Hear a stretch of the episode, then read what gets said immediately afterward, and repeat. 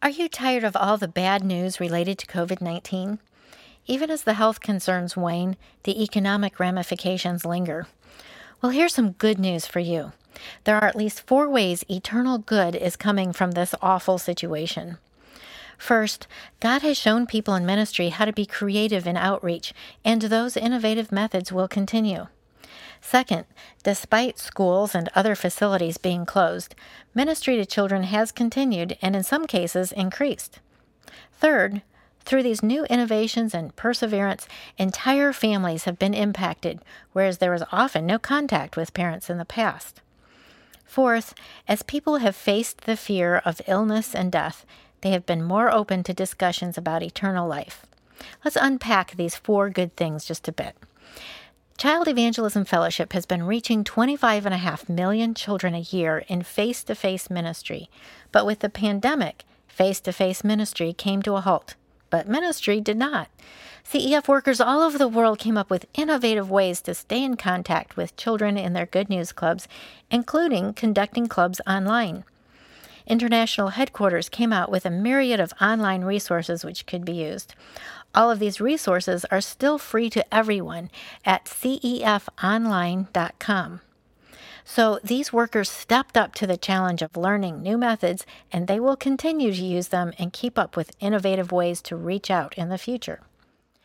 Besides the improvement in evangelistic outreach, much more training for evangelism has taken to the internet, allowing more people to join even people long distances away from each other, even from different countries, learning together. Many people, even from closed countries where it would have been too dangerous for them to leave or for someone to go to them. This also will continue, and many more people will be equipped for leading others to Christ. How did ministry increase while schools were shut down?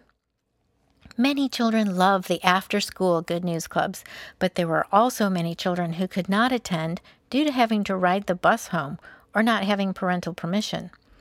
Then there were children who were busy with other activities after school, but now those activities came to a halt. Moving Good News Clubs online opened up club to those children who now needed something to do and could join a Zoom club with their parents' permission. Kids shared the invitation with their friends, and clubs grew to the point that in some places additional clubs were added. Instead of one club a week, there were two clubs a day, five days a week, and even some clubs on Saturday and Sunday. How were entire families impacted? Well, with the parents home from work, many parents participated with their children in online Good News Clubs, correspondence courses, the Stuck at Home devotionals, and other resources. Parents responded along with their children and told CEF workers that they too gave their lives to Jesus. They learned how to lead their families in devotions and how to study the Bible. Finally, concern about the health crisis caused people to seek information on how to have a relationship with God. In March 2020, internet searches related to prayer skyrocketed to their highest levels in five years in 75 countries. Many ministries, including CEF, experienced triple or quadruple response to outreach. PDFs of evangelistic tracts can be downloaded in many languages and shared or link shared to watch them online with titles like The World's Greatest Doctor and Stop the Spread of Fear. These free resources are at cefonline.com. While our tendency is to focus on all that's wrong in the world, let's notice how God is working for good, cooperate with what He's doing, and praise Him for how He works.